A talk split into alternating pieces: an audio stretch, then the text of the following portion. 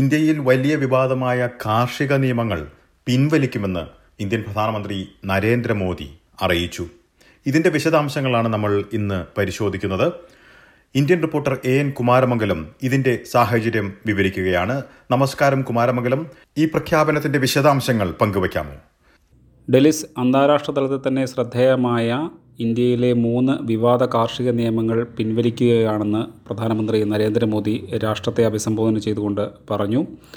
രണ്ടായിരത്തി ഇരുപത് സെപ്റ്റംബറിലാണ് കാർഷിക നിയമങ്ങൾ പാസാക്കിയത് ഇടനിലക്കാരെ ഒഴിവാക്കാനും അതുപോലെ തന്നെ കർഷകർക്ക് യഥാർത്ഥ വില ലഭിക്കാനുമാണ് കാർഷിക നിയമങ്ങൾ പാസാക്കിയതെന്നായിരുന്നു അന്നത്തെ കേന്ദ്ര സർക്കാരിൻ്റെ വാദം എന്നാൽ ഈ വിഷയവുമായി ബന്ധപ്പെട്ട് കർഷകരുടെ വേദന താൻ പൂർണ്ണമായും മനസ്സിലാക്കുന്നു കർഷകരെ സഹായിക്കാൻ വേണ്ടി മാത്രമാണ് ഈ നിയമങ്ങൾ നടപ്പാക്കിയത് ഏതായാലും ഇതുമൂലമുണ്ടായ ബുദ്ധിമുട്ടുകൾക്കും മറ്റും താൻ ക്ഷമ ചോദിക്കുന്നു എന്നാണ് പ്രധാനമന്ത്രി തൻ്റെ പ്രസംഗത്തിൽ പറഞ്ഞത് അതുകൊണ്ട് തന്നെ ഈ മൂന്ന് നിയമങ്ങളും പിൻവലിക്കുമെന്നും പ്രധാനമന്ത്രി പറഞ്ഞു കഴിഞ്ഞു അദ്ദേഹത്തിൻ്റെ ഈ രാഷ്ട്രത്തെ അഭിസംബോധന ചെയ്തുള്ള ഈ ഒരു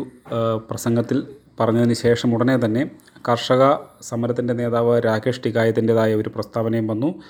അതായത് പാർലമെൻറ്റിൽ ഈ നിയമം പിൻവലിക്കുന്നത് വരെ സമരം തുടരുമെന്നാണ് അവർ പറഞ്ഞിരിക്കുന്നത് പക്ഷേ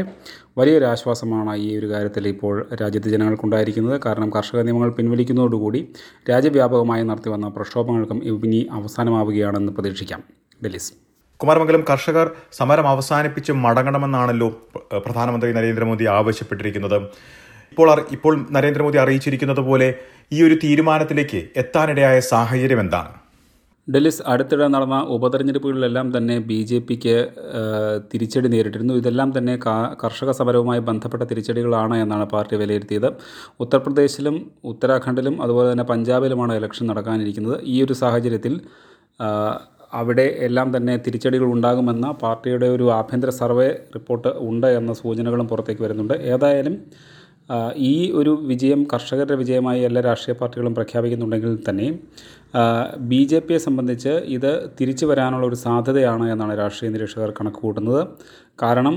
ഈ ഒരു സംഭവത്തോടു കൂടി ഉത്തർപ്രദേശിലും മറ്റുമുണ്ടായിരുന്ന കർഷകരുടെ ഇടയിലെ പ്രശ്നങ്ങൾ തീർക്കാൻ സാധിക്കും മാത്രമല്ല ഉടനെ തന്നെ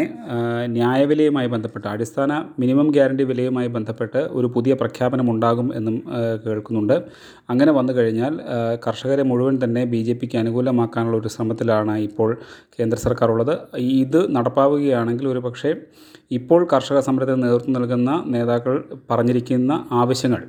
ഈ ആവശ്യങ്ങളെല്ലാം തന്നെ ഭൂരിഭാഗവും അംഗീകരിക്കാനുള്ളൊരു തയ്യാറെടുപ്പും കേന്ദ്ര സർക്കാർ നടത്തുന്നുണ്ട് എന്നാണ്